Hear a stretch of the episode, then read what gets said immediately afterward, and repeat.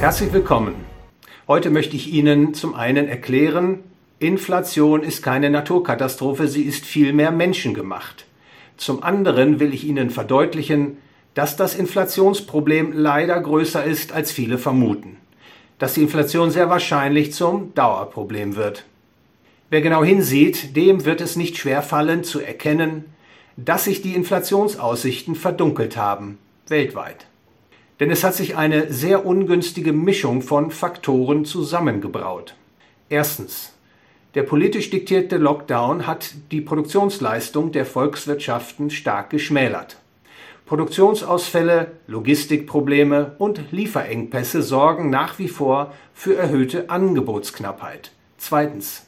Die zurückgestaute Nachfrage baut sich nun ab, beflügelt die Konjunktur, trifft dabei aber auf ein verknapptes Angebot und treibt die Güterpreise in die Höhe. Drittens. Die in vielen Ländern politisch forcierte Energiewende artet in einen Energiepreisschock aus, der alle Güterpreise erfassen wird und sogar die Versorgungssicherheit bedrohen kann.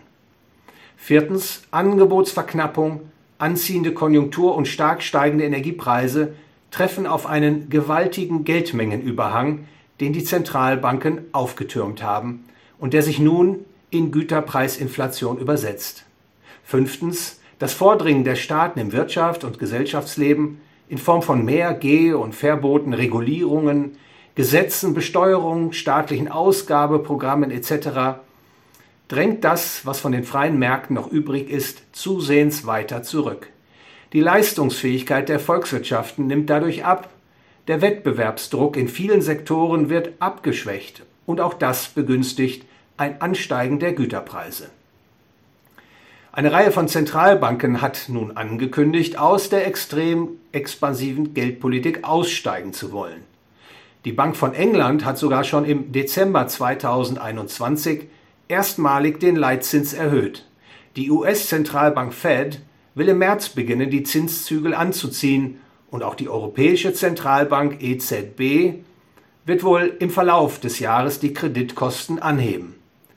Doch wird das ausreichen, die bereits hohe Inflation zu verringern? Der Inflationsschub, den die Zentralbanken mit ihrer Geldmengenschwemme in Gang gesetzt haben, lässt sich nicht mehr ungeschehen machen. Seit Ende 2019 hat die Fed die Geldmenge M2 um 40 Prozent ausgeweitet die EZB die Geldmenge M3 um 20 Prozent. Hinzu kommt, dass die Geldmengen immer noch mit erhöhten Raten wachsen. So nimmt die US-Geldmenge M2 derzeit mit etwa 12 Prozent gegenüber dem Vorjahr zu, die Euro-Geldmenge M3 um etwa 7 Prozent. Die Geldpolitik muss, will sie die künftige Inflation mäßigen, das Kredit- und Geldmengenwachstum abbremsen, also die Zinsen kräftig anheben, beziehungsweise sie muss damit aufhören, neu ausgegebene Staatsschulden in großem Stil aufzukaufen, das heißt zu monetisieren, denn dadurch wird die ausstehende Geldmenge ebenfalls stark erhöht. Das aber wird absehbar auf große Widerstände stoßen. Zum einen wird die konjunkturelle Erholung durch die sehr niedrigen Zinsen angetrieben. Eine Verteuerung der Kredit- und Kapitalkosten wäre daher absehbar mit wirtschaftlichen Bremsspuren Vielleicht sogar, wenn die Zentralbanken die Realzinsen, also die inflationsbereinigten Nominalzinsen, über die Nulllinie heben. Mit Rezession und Arbeitslosigkeit verbunden. Zum anderen ist aus Sicht der hochverschuldeten Staaten eine Verteuerung der Kreditkosten höchst unerwünscht. Steigende Zinskosten schränken nämlich den Ausgabespielraum der Politiker ein und schüren Zweifel an der Schuldentragfähigkeit der staatlichen Finanzen. Hinzu kommt, dass eine erhöhte Inflation politisch alles andere als ungelegen kommt. Inflation ist nämlich so etwas wie eine Inflationssteuer. Sie bereichert, für viele Menschen gar nicht erkennbar, den Staat auf Kosten der breiten Bevölkerung. Das geschieht auf verschiedenen Wegen. Steigen die Güterpreise, ziehen früher oder später auch die Löhne an. Schließlich wollen die Arbeitnehmer für den erlittenen Kaufkraftverlust entschädigt werden. Wenn die Steuersätze nicht verändert werden, hat das zur Folge, dass die reale Steuerlast der Einkommen ansteigt. Die Steuerzahler geraten unter einen höheren Grenzsteuersatz. Obwohl also ihre, ihre, realen Einkommen durch die Erhöhung ihrer nominalen Löhne nicht zunehmen, müssen sie nun mehr Steuern bezahlen. Ein ähnlicher Effekt stellt sich bei Unternehmen ein. In Inflationszeiten steigen die Umsätze der Firmen an, während in den Bilanzen die Produktionsmittel zu Anschaffungs- bzw. Herstellungskosten angesetzt sind. Das führt zu Scheingewinnen. Die Gewinne in der betrieblichen Rechnungslegung werden höher ausgewiesen, als sie in realer, also inflationsbereinigter Rechnung tatsächlich sind. Durch die Besteuerung der inflationsbedingt aufgeblähten Gewinne wird den Firmen Substanz entzogen, an den Staat übertragen. Die Inflation trifft auch den Investor. Wenn er mit seinen Kapitalanlagen nur die Inflation verdient, hat er dann sein Kapital erhalten? Die Antwort ist nein. Der erzielte Gewinn unterliegt der Kapitalertragssteuer. Der Anleger erleidet in diesem Falle einen realen Kapitalverlust, wenn er auf den Gewinn Steuern zahlen muss. Dieser steuerbedingten Kapitalminderung kann man nur entkommen, wenn man eine Rendite erzielt, die nicht nur höher ist als die Inflation, sondern auch die Steuer auf den Kapitalertrag abdeckt. Geld ist ein scheues Reh, sagt eine Volksweisheit. Auch wenn die Güterpreisinflation in vielen Volkswirtschaften in den letzten Monaten gewaltig zugelegt hat, so ist doch das Vertrauen der breiten Bevölkerung in das Geld, also in US-Dollar, Euro und Co, erstaunlicherweise nach wie vor recht hoch. Von Ausnahmen wie der türkischen Lira sei an dieser Stelle abgesehen. Woran liegt das? Vermutlich an der Erfahrung, die viele Menschen in den letzten Jahrzehnten gemacht haben. Einer Zeit vermeintlich rückläufiger Inflation, Konsumgüterpreisinflation. Die Auffassung hat sich tief bei, bei den meisten Menschen festgesetzt, die Inflation werde anhand von Konsumgüterpreisindizes richtig gemessen. Das hat dazu geführt, dass die Inflation von Vermögensgütern wie die Preissteigerungen von Aktien, Anleihen, Grundstücken, Häusern etc. in der Regel nicht als echte Inflation betrachtet werden, obwohl sie natürlich die Kaufkraft des Geldes genauso verringern wie die Inflation der Konsumgüterpreise. Das verkürzte Inflationsverständnis, das heute vorherrschend ist, hat also die Vermögenspreisinflation für viele Menschen nicht als Inflation sichtbar werden lassen. Wenn man jedoch um die äh, Vermögenspreisinflation weiß, gelangt man ganz bestimmt nicht zum Schluss, in den letzten Jahrzehnten sei die Inflation rückläufig gewesen. Das starke Ansteigen der Konsumgüterpreisinflation hat nun jedoch viele Menschen aufgeschreckt und aufgeweckt. Sie bemerken es in ihrem Tagesgeschäft, bei ihren Einkäufen, dass die Kaufkraft ihres Geldes dahinschwindet. Gleichzeitig liegen, liegen ihnen mehr denn je Hauptstromökonomen, Zentralbankräte und so mancher Politiker damit in den Ohren, dass die Inflation nur vorübergehend sei, sich bald zurückbilden werde.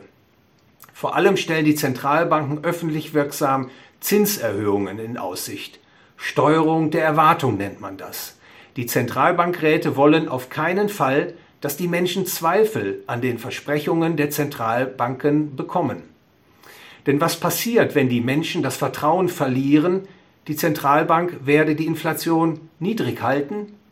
Sie werden dann ihre, ihr Handeln anpassen, werden nicht mehr mit 2% Inflation rechnen, wie von der Zentralbank versprochen, sondern mit, sagen wir, 5%. Die erhöhte Inflationserwartung geht dann in die Miet-, Kredit- und Lohnverträge ein und zeigt sich früher oder später in steigenden Monatsmietzahlungen und anziehenden Güterpreisen auf breiter Front. Die Volkswirtschaft arbeitet sich auf diese Weise quasi in ein Regime der erhöhten Inflation hinein. Die erhöhte Inflation wird, wenn die Zentralbank nichts gegen sie unternimmt, zum Normalfall. Die Kosten einer erhöhten Inflation sind beträchtlich. Beispielsweise erleiden Ersparnisse in Form von festen Zahlungsversprechungen und vermeintlich Kaufkraftverluste. Geschäftsinhaber, Restaurants, Betriebe etc. müssen ihre Preislisten häufiger anpassen. Auch das ist teuer. Marktakteure müssen mehr Aufwand betreiben, um Preisvergleiche anzustellen. Die mit Geld ausgeübte Wirtschaftsrechnung wird erschwert. Das Risiko, unternehmerische Fehlentscheidungen zu treffen, steigt an. Produktion und Beschäftigung bleiben hinter ihren Möglichkeiten zurück.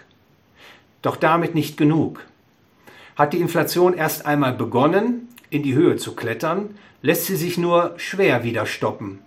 Dazu muss man wissen, dass im heutigen Geldsystem, einem ungedeckten Papiergeld bzw. einem Fiat-Geldsystem, die Inflation keine Naturkatastrophe, sondern dass sie, wie es Ludwig Erhard einmal treffend sagte, stets das Ergebnis einer fehlerhaften oder mitunter auch verbrecherischen Politik ist.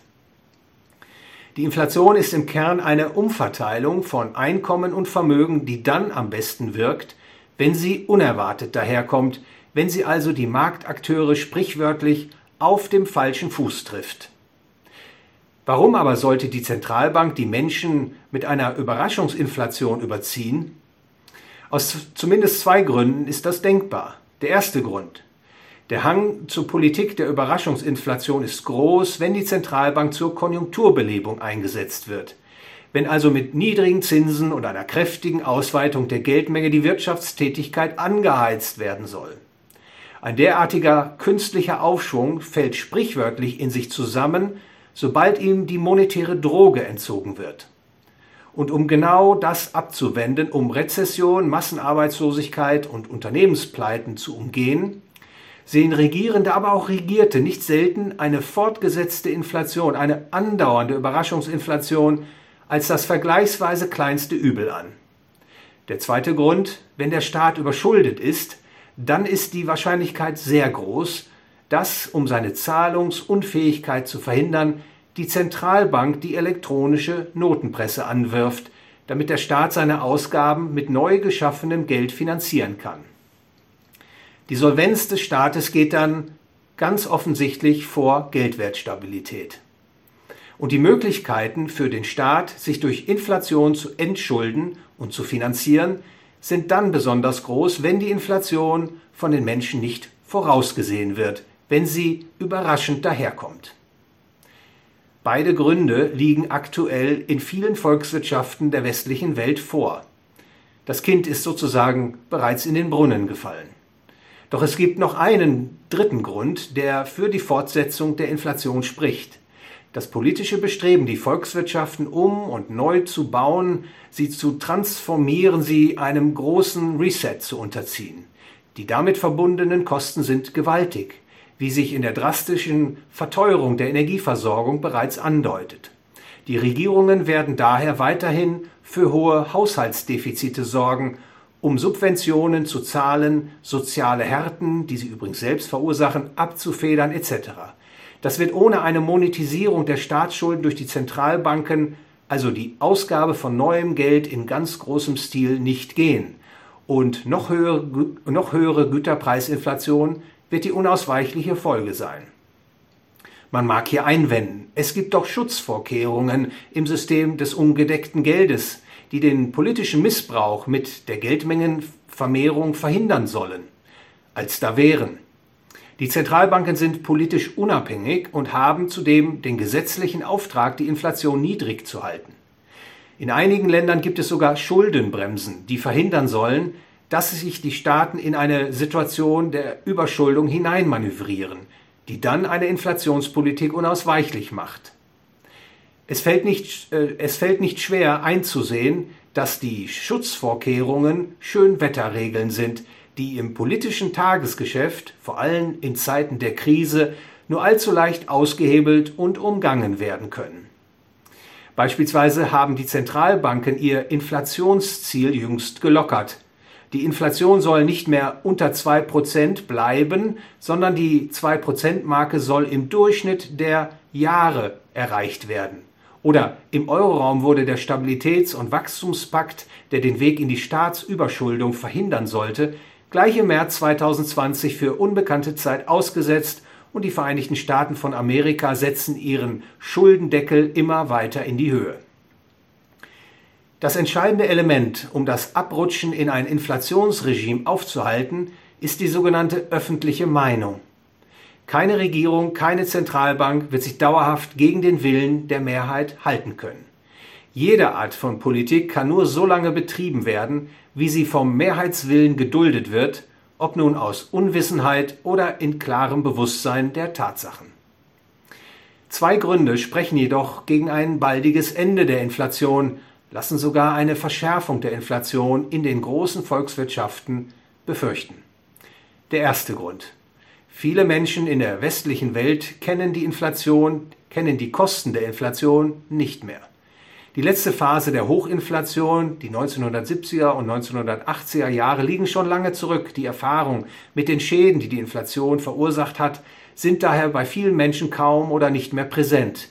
Das wiederum legt die Befürchtung nahe, dass die Menschen die wahren Kosten der Inflation erst erneut erfahren müssen, damit sich Widerstand gegen die Inflationspolitik formieren kann.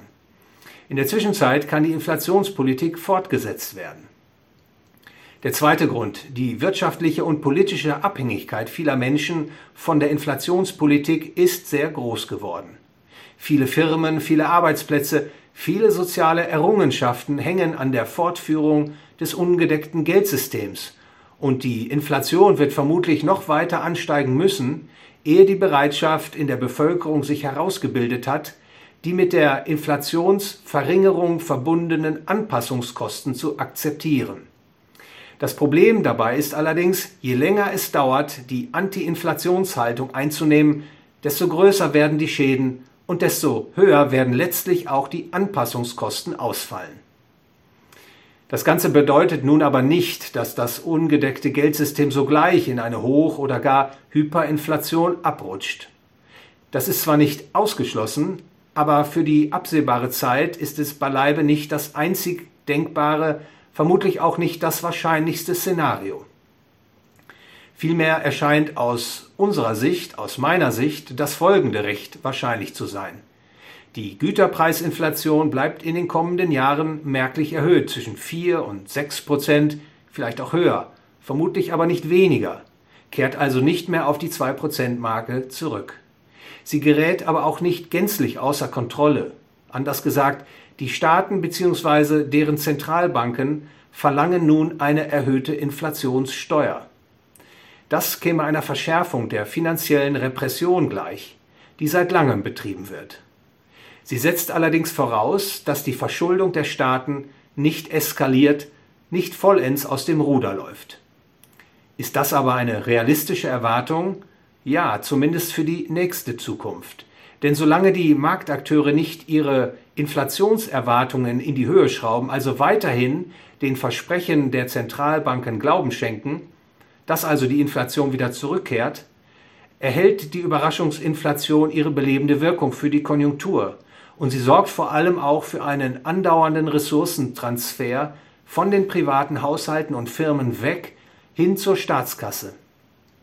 Insbesondere das Fortführen einer Zinspolitik, die den Realzins, also den inflationsbereinigten Nominalzins, im negativen Territorium belässt, erlaubt es den Staaten, sich auf Kosten ihrer Gläubiger zu entschulden.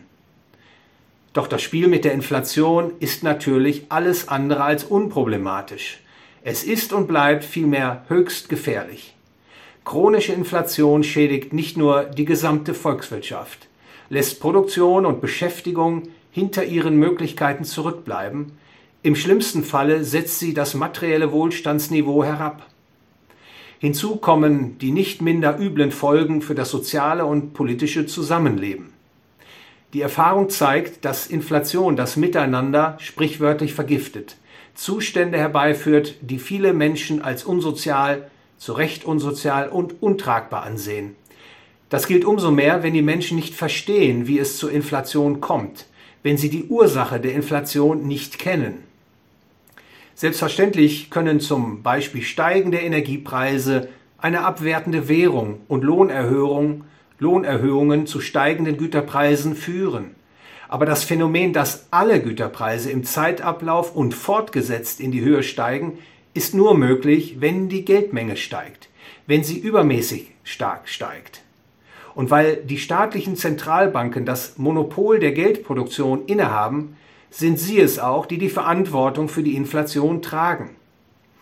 Anders erklärt, in einer Volkswirtschaft, in der es kein Geld gäbe, in dem Naturaltausch betrieben würde, also Ei gegen Apfel, Schuh gegen Brot getauscht werden, gäbe es so etwas wie Inflation nicht. Wie man es auch drehen und wenden mag, Inflation ist ein monetäres Phänomen. Dass Inflation immer und überall ein monetäres Phänomen ist, ist eine sehr wichtige Einsicht. Denn nur dann, wenn man die Ursache der Inflation kennt, kann man sie auch verhindern oder, wenn sie in Gang gekommen ist, aus der Welt schaffen. Inflation ist keine Naturkatastrophe, sie ist menschengemacht. Und zwar von den Zentralbanken in enger Kooperation mit den Geschäftsbanken, die die Geldmenge immer weiter und jüngst auch immer stärker ausweiten, sodass man befürchten muss, dass die Kaufkraft von US-Dollar, Euro und Co immer stärker unter die Räder kommen wird. Wenn man der Inflation wirklich entkommen will, dann muss man konsequent sein. Man muss einen freien Markt für Geld eröffnen, also den Menschen die Freiheit geben, das Geld nachfragen zu können, das ihren Wünschen am besten entspricht. Und den Menschen auch die Freiheit geben, ihren Mitmenschen ein Gut anbieten zu dürfen, das diese freiwillig als Geld zu verwenden wünschen. Die Menschen werden, wenn sie die Freiheit bei der Geldwahl haben, gutes, also nicht inflationäres Geld nachfragen, genauso wie sie gute Kleidung, gute Autos und gute Urlaubsreisen nachfragen und keine schlechten. Mit anderen Worten, ein freier Markt für Geld, also das Beenden des staatlichen Geldangebotsmonopols, ist die Lösung, um dem chronischen Inflationsproblem und all seinen üblen Folgewirkungen zu entkommen. Vielen Dank für Ihre Aufmerksamkeit. Wenn Ihnen der Beitrag gefallen hat, liken und teilen Sie ihn und folgen Sie mir auf YouTube, SoundCloud sowie auf Twitter, Facebook, Gather, Telegram und LinkedIn.